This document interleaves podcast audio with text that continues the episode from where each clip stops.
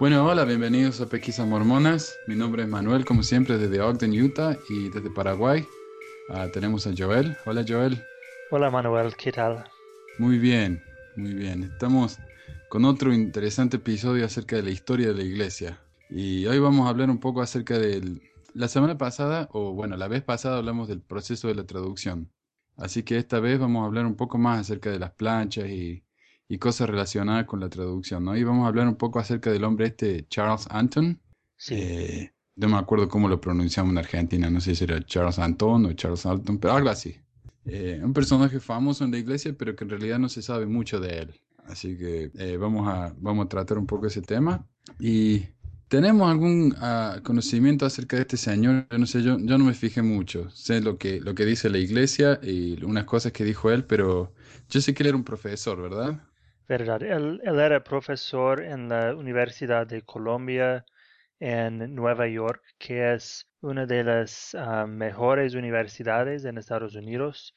Y en su época él era ah, muy respetado y considerado uno de los ah, principales académicos en su área de estudios, que eran los clásicos como Roma, Grecia, Egipcio, ah, básicamente la historia y la literatura antigua. Entonces él era muy, muy sabio y famoso en su época. Creo que Edgar Allan Poe, un escritor famoso, ah, lo llamó el como el am, mejor cerebro de, de su época o algo así. Oh, wow. Wow, impresionante. Yo leía Poe de chico, eh, así para, para pasar el rato. Oh, sí, Así, impresionante. sí, Ah, wow. Bueno, ah, sería bueno tratar un poco el- el- la historia, ¿no? de la iglesia con, con este hombre entonces. Y lo que vamos a leer es un poco de, de la historia de José Smith, que está ahí en el ah, Perla de Gran Precio. Y esta es historia, José Smith, historia, versículo 63 hasta el 65. Y Manuel, tal vez antes de empezar a leer debemos hablar un poco sobre Martin Harris. Ah, ¿Quién, ok. quién era él? ¿Por qué él era importante para dar um, un contexto? Es cierto. Martin Harris, ah, lo que yo sé es que él fue uno de los que, el primero que ayudó a José Smith con la traducción. O sea, José dictaba y Harris escribía, Ya, ¿no? Él, e- él era ah, vecino y era um, granjero Ajá. y, y era, ah, él, él era mayor que José Smith, como 20 años mayor de edad y era respetado en la comunidad, tenía condiciones financieras y él creía en José Smith y quería ayudar con el trabajo. Entonces era uno de los primeros para ayudar con la traducción. Ah, y finalmente él ayudó a pagar por la impresión del libro de Mormón. Sí, y vamos a hablar de eso también, ¿no? Eh, yo creo que nuestro propio episodio va a estar dedicado a- al señor Harris. Pero sí, Sí, él hipotecó su granja y prácticamente dio todo por la, por la- por el libro de Mormon. sí, es verdad. Y él era uno Sí, de los tres ah, testimonios del libro de. Mormón. Testigos. Testigos, sí. Sí, tres testigos. Y, ok, entonces ese es Martin Harris. O sea, un personaje muy famoso en la iglesia, muy importante, no solamente famoso. Yeah. Y, y en esta parte, José Smith está hablando acerca de... Es, una especie de, probar, ¿no? De que, de que la traducción es algo verdadero, que es algo de Dios. Entonces él dice que él quiso probar de que esta traducción era, era buena y quería una base científica o académica. Entonces lo mandó a Harris a que fuera y hablara con, con profesores, ¿no? Para que le dijeran si la traducción eh, estaba bien. Y en el versículo 63, 63 dice, en ese mismo mes de febrero, y esto es el año 1829, y entonces dice, en ese mismo mes de febrero, el antedicho señor Martin Harris vino a nuestra casa, tomó los caracteres que yo había copiado de las planchas y con ellos partió rumbo a la ciudad de Nueva York. En cuanto a lo que aconteció respecto a él y los caracteres, deseo referirme a su propio relato de las circunstancias, a las cuales él me lo comunicó a su regreso y que es el siguiente. Versículo 64 dice, fue a la ciudad de Nueva York y presenté los caracteres que habían sido traducidos, así como su traducción, al profesor Charles Anton. célebre caballero por motivo de sus conocimientos literarios. El profesor Anton manifestó que la traducción era correcta y más exacta que cualquier otra que hasta entonces había visto del idioma egipcio. Luego le enseñé lo que aún no estaban traducidos y me dijo que eran egipcios, caldeos, asirios y árabes, y que eran caracteres genuinos. Me dio un certificado en el cual hacía constar a los ciudadanos de Palmira que eran auténticos y que la traducción de los que se habían eh, traducido era exacta. Tomé el certificado, me lo eché en el bolsillo y estaba para salir de la casa cuando el señor Anton me llamó y me preguntó cómo llegó a saber el joven que había planchas de oro en el lugar donde las encontró. Yo le contesté que un ángel de Dios se, los había, se lo había revelado. Versículo 65 dice, Él entonces me dijo, permítame, permítame ver el certificado. De acuerdo con la indicación, lo saqué del bolsillo y se lo entregué, y él, tomándolo, lo hizo pedazos, diciendo que ya no había tales cosas como la administración de ángeles, y que si yo le llevaba las planchas, él las traduciría. Yo le informé que parte de las planchas estaban selladas y que me era prohibido llevarlas. Entonces me respondió, no puedo leer un libro sellado. Salí de allí y fui a ver al doctor Mitchell, el cual confirmó todo lo que el profesor Anton había dicho respecto de los caracteres, así como de la traducción. Y esa es la historia oficial de la iglesia. Sí, y, es muy importante en la historia de la, iglesia porque se dicen que ah, fue el cumplimiento de una profecía del profeta Isaías, ¿no? Y tal vez debemos leer esta escritura. Ok, ¿la tenés a mano? Ah, no a mano, estoy tratando de...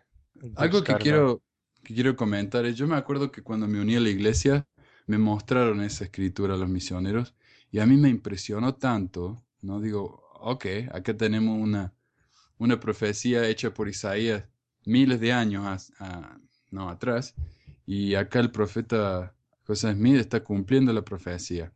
Sí. Y, y, no, uno cuando uno cuando uno es joven en la iglesia uno no se preocupa mucho por aprender.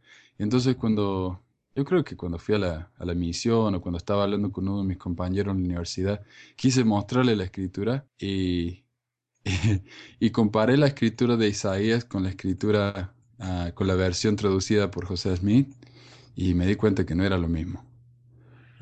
Toda la sección agregada de, del sabio que, que dijo que no podía leer un libro sellado, eso no está en Isaías. Y me dio un poco de vergüenza, ¿no? Porque yo quería mostrarle al hombre este y me dice, bueno, ese libro yo no sé si es verdadero. ¿Cómo me va a probar que es verdadero usando ese mismo libro? Así que ese fue un... eh, fue un poco eh, avergonzante para mí en ese punto, pero... Oh, sí. pero bueno. Uh, ok, un momento. Ok. Entonces, uh, la escritura de Isaías es el capítulo 29 versículos 11 y 12. Y os será toda visión como palabras del libro sellado, el cual darán al que sabe leer, y le dirán, lee ahora esto, y él dirá, no puedo, porque está sellado. Y si se da el libro al que no sabe leer, diciéndole, lee ahora esto, él dirá, no sé leer. Ok, entonces en, ah, en el libro de Mormón, en segundo Nefe, uh, capítulo 29, hay, el profeta Nefi también tiene una profecía, pero es mucho más detallado y específico. Entonces es esta idea de un hombre sabio que no pudo leer el libro sellado y el hombre que no sabía leer eh, en la, en la historia de la iglesia o de acuerdo con la iglesia, Charles Anton era el hombre sabio que, que dijo que no, no pudo leer un libro sellado y José Smith no sabía o no era sabio, ah, pero el Señor le escogió para hacer la traducción. Ok. Sí, Sí, porque esta versión de Isaías es bastante genérica, se puede referir a cualquier cosa, ¿no? Sí, Incluso dice, y el sabio dice no sé leer. O sea, es bastante diferente a lo que pasó con Anton. Sí, mm. y, y cuando estaba leyendo esto otra vez, me sorprendió que Ah, estos versículos no son escritos como una profecía, sino como una metáfora o parable que él está diciendo que ah, su visión que está dando al pueblo, ellos no van a aceptar o entender, tal como un hombre sabio que no puede leer un libro sellado, que era la, práctica en la antigüedad, era para sellar a los libros que, um, ¿cómo se dice? Scroll. Los rollos. Los que estaban escritos en, rollos. Y, o como un que no sabe leer, entonces ni los sabios ni los, a las personas simples pudieron entender su visión. Entonces no era una profecía del futuro, era un ejemplo um, de la actualidad. Sí. como dijiste, ¿no? es, una especie de, parábola, porque lo yo cuando lo leo ahora me hace pensar en la otra escritura esa de que no se puede poner vino nuevo en, ¿cómo se dicen? En recipientes viejos, porque los recipientes viejos se van a romper. Y es como explicando, ¿no? Que cuando uno, uno, tiene una cierta edad, uno ya tiene sus propias mañas, ¿no? Es difícil cambiar. Sí. Y, y entonces la iglesia también usa esto para explicar que por eso Dios eligió a José Smith, porque él era joven, porque él era, no tenía todos esos prejuicios, ¿no? O sea que eh, esto de adaptar la, la, escritura a las circunstancias no es algo nuevo. Sí. Ok.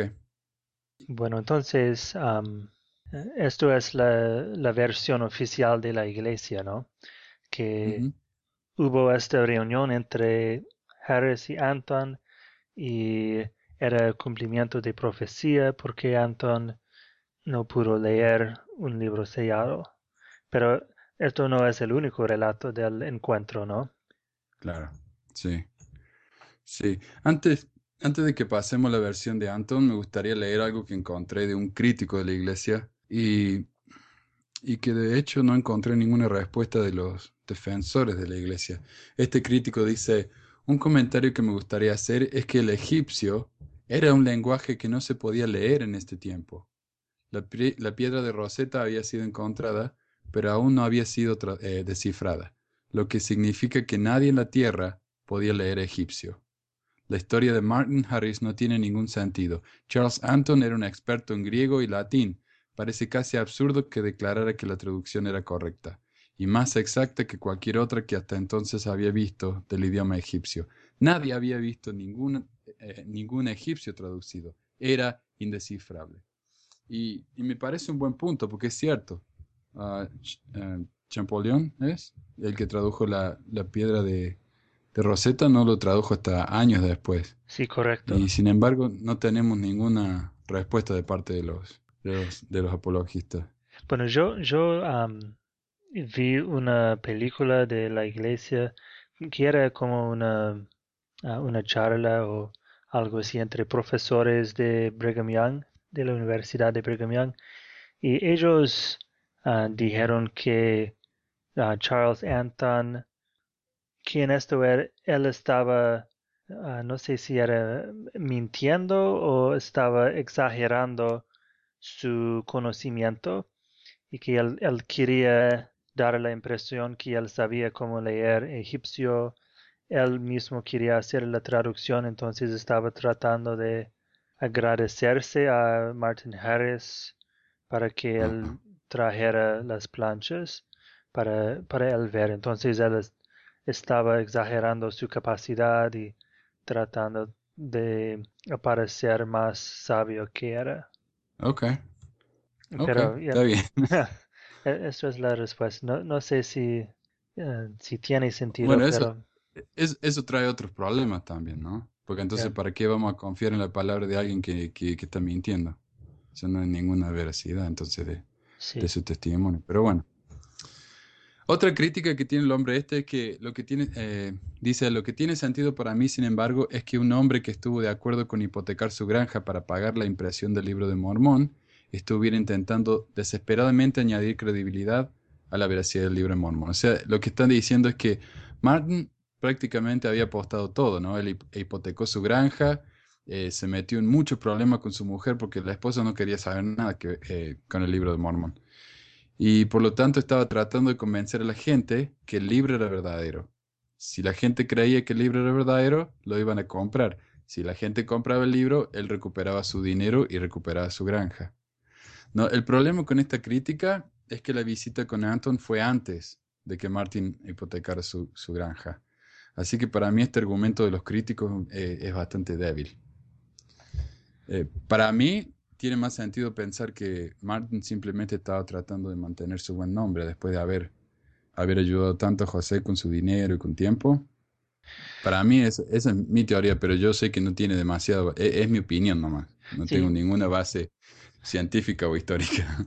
Yo, yo procuré saber um, de dónde vino este relato de Martin Harris, porque está escrito en la historia oficial de José Smith, y José Smith dice que es en las propias palabras de Martin Harris, pero, pero no tenemos como una carta o algo escrito por Martin Harris.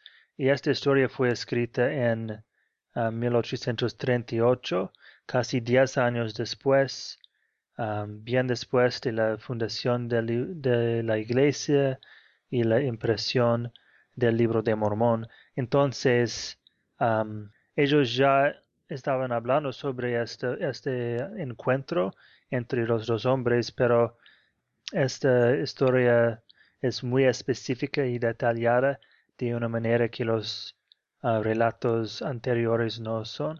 Ellos dicen más que ah, este señor aprobó de la, que él certificó la, legítimos los caracteres, ah, pero dijo que no, no pudo leer un libro sellado. Entonces no tiene todos los detalles del relato de Martin Harris que está en la historia oficial. Claro, perdón. Y en ese sentido también es similar a lo que aprendimos acerca de la, primera visión.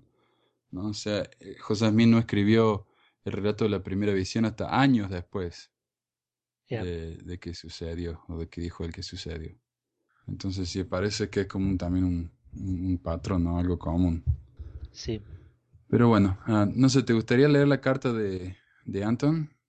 Ok, está bien. Sí, en 1834, ah, un señor Howe que estaba escribiendo un libro contra la iglesia para convencer a las personas que era fraude y todo.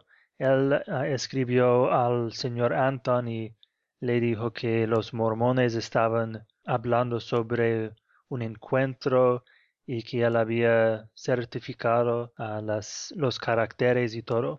Entonces el señor Anton respondió a esto y ah, vamos a leer una parte. Él, él escribió, Muy señor mío, esta mañana he recibido su carta del 9 del corriente y sin pérdida de tiempo me dispongo a contestarle. La historia de que declaré que la inscripción mormonita eran jeroglíficos egipcios reformados es del todo falso. Años atrás un granjero tranquilo y aparentemente ingenuo me visitó con una nota del doctor Mitchell de nuestra ciudad, ya fallecido, pidiéndome descifrar si era posible un papel que el granjero me entregaría y el cual el doctor Mitchell no había podido entender.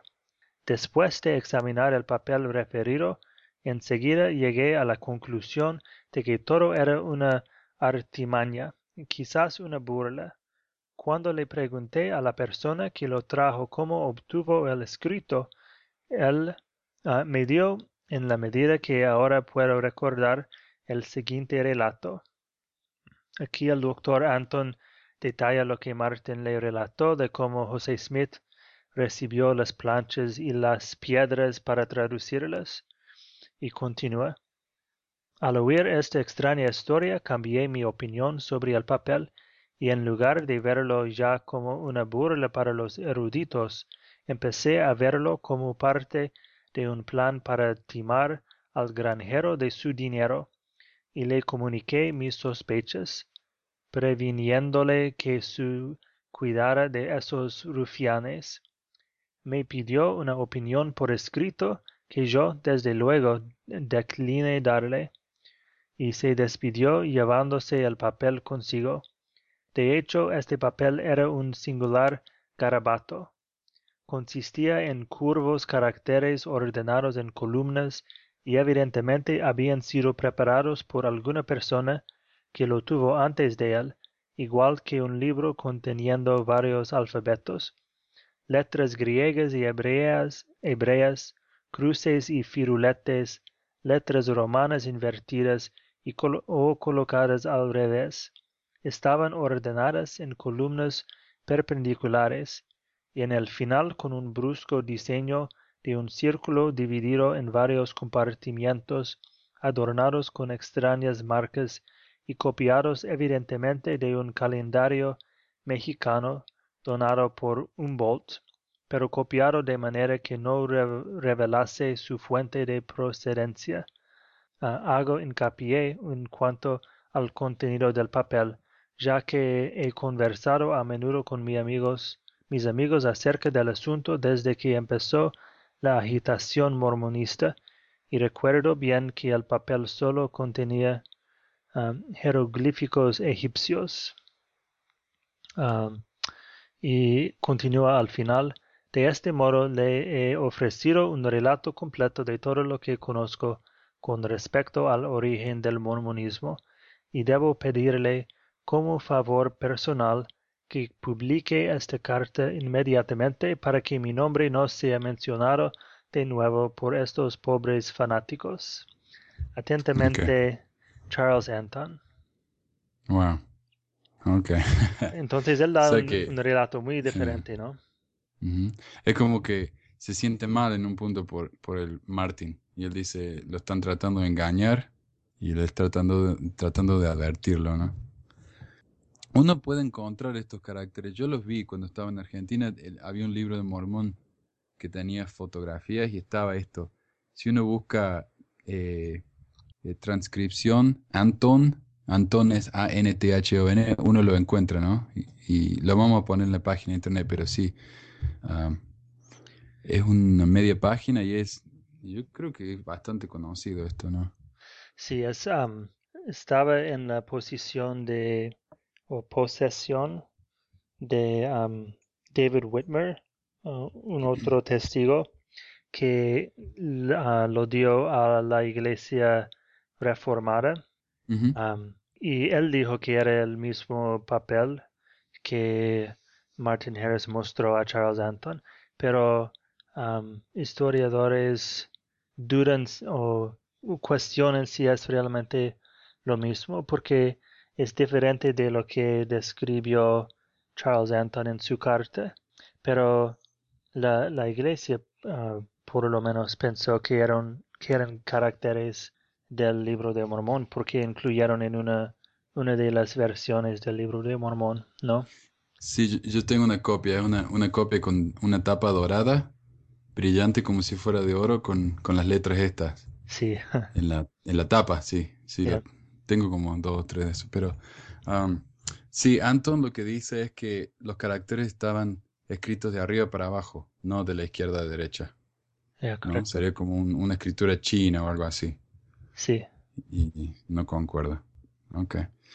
Acá en, en Utah hubo un, un, estafador muy famoso porque hubo unos crímenes o asesinatos relacionados con este hombre en el 80 y su nombre era Mark Hoffman. Y, y, lo, que pasó con este hombre es que él, él encontraba, él decía que encontraba manuscritos y firmas y, y poemas eh, que nadie había visto antes por gente muy famosa, ¿no? Él encontró autografía de George Washington, un poema inédito de Emily Dickinson, o sea, cosas que si hubieran sido ciertas, hubieran sido muy revolucionarias y muy importantes. Y él era mormón, y él eh, encontró muchos, encontró así entre comillas, muchos documentos de la iglesia. Y uno de los documentos que él encontró, o que dijo que encontró, fue la transcripción de Anton. Y era tal como ah, Anton la describía, ¿no? De arriba para abajo, con, con caracteres mayas y todo eso. Y después se, se, enteraron de que en realidad este hombre era, era un criminal y era un, eh, un falsificador. Y la iglesia lo compró a todos estos documentos. O sea, la iglesia compraba, o la iglesia o, o gente, miembros de la iglesia que eran muy ricos, ellos compraban documentos de este hombre y se los daban a la iglesia. Y, y algo que los críticos dicen, ¿no? Es que si la iglesia, por ejemplo, esto fue en la época de, del presidente Hinckley. Yo sé que el presidente Hinckley estuvo envu- envuelto en esto. Y ellos decían, si, si ellos hubieran sido realmente profetas, ellos hubieran sabido que este hombre era un estafador y que todo lo que él estaba haciendo eran, eran mentiras. sí, la, la historia de Mark Hoffman es muy interesante porque él, él produjo varios documentos muy interesantes en la historia de, la- iglesia y cuando todo fue ah, descubierto fue una ah, fue muy difícil para la iglesia por la por su ah, ¿cómo se dice? Public- publicidad ah, Ah, la porque publicidad, sí. porque ellos er- eran engañados como la mayoría de personas por por estos documentos que a veces eran ah, los documentos eran sobre momentos difíciles en la historia de la iglesia o crearon más dudas sobre la, la historia oficial, pero la iglesia Sí, los aceptó como verdaderos. sí, sí. Y hay, un- hay una peli, un programa de televisión en HBO que se llama Big Love, que es acerca de los polígamos en, en Utah, o los polígamos mormones. sí, Y hay un, un personaje que es una especie de Mark Hoffman, que él inventa documentos. Y, y la iglesia le da vergüenza, por ejemplo, documentos acerca de la poligamia. Y la iglesia tiene tanta vergüenza que los compra y lo, o los esconden en ese, esa montaña que tienen ahí en Conwood Canyon, o los destruyen, ¿no? Y, y es, en el programa este, eso era una crítica de lo que había pasado con Hoffman. Pero es un personaje muy interesante y va, y va a seguir apareciendo porque parece que hizo un poco de todo ese hombre. sí, Um, lo que no encontré fue una respuesta de los defensores de la iglesia a eso, ¿no? De que cómo no se van a dar cuenta los profetas de que era todo un engaño. Lo que sí encontré fue que en realidad hubieron más de una carta del hombre este Anton. Ah, él escribió esa carta que leímos y escribió otras también. En una carta, él se niega a dar una opinión escrita a Harris, como leímos, pero en otra de las cartas, él dice que sí le escribe la opinión. Entonces los críticos, lo- los defensores de la iglesia dicen, ven, este hombre Anton se, contradice o no se acuerda lo que pasó o, está mintiendo y esa es una de las defensas. Sí, porque él, él escribió esta carta en 1834 que ah, leímos y también en Ujú, 1841, unos ah, siete años después. Y hay uh, algunas diferencias que aparecen contradicciones entre las dos cartas. Entonces, para los ah, defensores de la iglesia, no podemos confiar en la versión de Anton porque hay contradicciones en su historia. Ujú, sí. En realidad es muy difícil saber lo que pasó. Lo único que saben realmente lo que pasó fueron Anthony y Harris, ¿no? Y bueno, tal vez José Smith, ah, pero supongo que nunca vamos a saber lo que pasó realmente en esa reunión. Sí, Mm, um, y para, para mí, um, ambos hombres tenían motivos para, para dar el relato que dieron. Ah, Anton no quería ser relacionado con esta religión extraña. Martin Harris quería dar más validad o valor a la religión y al libro de Mormón. Entonces, um, eh, eh, ninguno era imparcial. Y, um, pero, pero para mí es difícil acreditar que un profesor ah, de lenguas ah, diría que una traducción era correcta si era una, en una lengua que él no sabía leer, que Claro. ninguna, ninguna persona sabía leer. Y entonces esto para mí es un poco ah, difícil creer. Yo podría creer que él vio los caracteres y, y dijo que tal vez eran antiguos, pero quería ver las planchas. Y, um, y cuando oyó la parte sobre el ángel y todo esto, ahí él cambió y, y dijo que era fraude o algo así. Y Martin Claro. Harris, después de hablar con José Smith, interpretó la reunión como ah, el cumplimiento de la profecía. Ah, ok. Entonces, podría ser que Anton está exagerando su, su percepción que era fraude o que inmediatamente vio que, que era moderno o algo así, pero no, no sé. Y no solamente que, que, no podía leer egipcio, estos caracteres ni siquiera estaban en egipcio, estaban supuestamente en egipcio reformado. O sea que si el egipcio no se conocía, el egipcio reformado debe haber sido, ah, debe haber sido algo totalmente oscuro, que incluso hoy en día nadie reconoce, ¿no? O sea, claro, ¿cómo él va a decir? Sí, es cierto, está bien traducido con... Sí. Claro.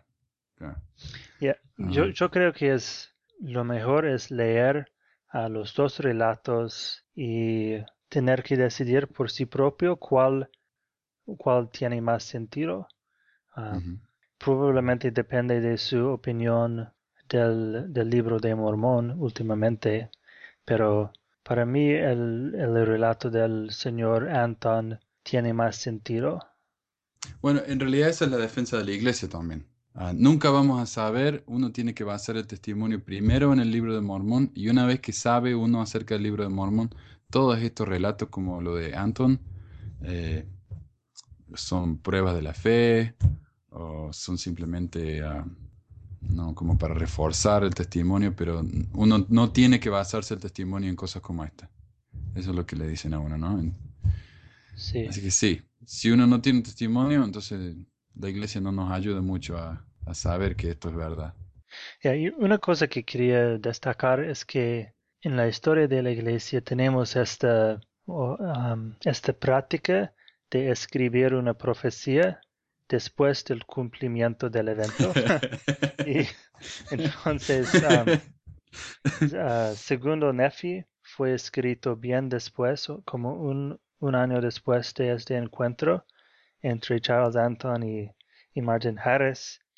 Y es, es igual al evento como describió Martin Harris. Y, y después ese relato en la historia de José Smith, diez años después, um, es, uh, es un cumplimiento exacto de la profecía en segundo Nefe. Entonces, se, se, puede creer que realmente un profeta en 600 ah, años antes de Cristo, escribió esta profecía muy precisa sobre un encuentro en Nueva York en 1828. Ah, o se puede creer que uh, José Smith estaba escribiendo un libro tratando de venderlo y todo esto y, quería convencer a Martin Harris a invertir ¿Y qué mejor manera de, de decir que él estaba cumpliendo profecía, uh, profecía bíblica? Pero es también una profecía tan insignificante, ¿no? No es una profecía de algo importante. Un hombre fue, le mostró una traducción a un profesor, el profesor dijo, no creo en, en, su fe, el fin. O sea, ¿qué, ¿qué, tipo de profecía es eso? No sé, ya, cuando uno lo piensa, no es algo significante, ¿no? Como la profecía que él se le atribuye de, la guerra civil o algo así. Ah, pero no sé. Bueno, yo creo que en, en el inicio de la iglesia especialmente, pero hasta hoy en día, es muy significativo para los miembros creyentes que José Smith no era sabio, él no tenía mucha educación, entonces hay, esta idea que Dios va a usar a, un hombre simple en vez de un hombre ah, sabio en letras y traducciones, y idiomas y todo esto, para traer a luz una nueva escritura. Entonces eh, era muy importante para ellos ah, destacar esta diferencia en educación entre los sabios del mundo, el más ah, sabio de, de los Estados Unidos, y un granjero simple como José Smith, un joven que solo tenía tres años de escuela. Y, es cierto. Y hasta hoy en día se, se dicen mucho que como, como un hombre tan simple como José Smith podía escribir el libro de Mormón. Entonces, eh, la, la, profecía eh, no es un encuentro muy significativo en el ah, en la historia de la iglesia, pero hace parte de esta, ah, esta historia sobre José Smith, que él era simple y que, que Dios, Dios va a usar las cosas simples o débiles para, para hacer su trabajo. Ok.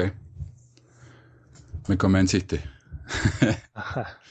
sí, es cierto, sí. Ok. Finalmente, algo que los defensores de la iglesia dicen es, y este es el, argumento que usan con todos los testigos del libro de Mormón, es, ¿por qué ah, él, arriesgó todo? Por ejemplo, Martín, eh, Martin Harris, él hipotecó su casa, eh, arriesgó su matrimonio, ¿no? Todo para apoyar al profeta, para que el libro fuera impreso. Si él, si esta historia con Anton Ah, es como lo dijo Anton, entonces ¿por qué él arriesgó tanto? ¿no? Y ese es un argumento que usan los defensores de la iglesia que para mí tiene, tiene validez, ¿no? ¿Para qué él arriesgó tanto, tanto dinero, ¿no? Tanto su buen nombre, su familia, si no era cierto. la, única respuesta que yo he oído a este, este punto, este punto es que a José Smith convenció a Martin Harris después que era cumplimiento de profecía y o, tal vez convenció que el encuentro era, era diferente um, de lo que pasó y que Martin Harris era una persona muy uh, abierta o, ¿cómo se dice? Él, pudo ser convencido muy fácilmente. Um, era un, poco era muy crédulo. Sí, y entonces... Y José Smith también era una persona muy carismática, él tenía, ah, él hablaba y la gente escuchaba, o sea, él era muy, muy convincente, ¿no? También, hay que darle eso también. Sí, pero Martin Harris ah, realmente ah, sacrificó mucho para poder publicar el libro de Mormón y todo esto. Y uno se puede considerarlo como víctima en todo el proceso porque él nunca ah, recibió ningún, ninguna recompensa. Ah, perdió por todo. Su, por su inversión, sí. Ah, pero él, él continuó fiel en su testimonio del libro de Mormón. Salió de la iglesia por un tiempo, pero regresó y nunca negó su testimonio. Pero en mi visto él era un hombre muy, muy creyente y supersticioso también. Entonces, él, creía en ángeles y plantas de oro y visiones y todo esto, pero es, importante en la historia de la iglesia. Es uno de los personajes principales y uno de los primeros también, ¿no? Si no fuera sido por él, tal vez el libro de Mormón nunca se hubiera publicado. Hay que, sí. hay que darle eso. Ok, bueno, es todo lo que tengo yo. ¿Tenés algo más? No. Para compartir. No, es una, es un evento muy interesante en la historia de la, iglesia y uh, una cuestión de la palabra de uno contra la palabra de otro, ¿no? Y uno que tiene que basarse en la fe, Así que es cierto. Bueno, eh, muchísimas gracias por escucharnos entonces. No se olviden de visitarnos en la página de internet pesquisasmormonas.com y gracias a todos los comentarios que estamos recibiendo. Gracias a los que nos visitan también en la, página de Facebook. Y, nos estamos viendo entonces la semana que viene. Nos vemos, Joel. Ok, hasta la próxima. Adiós.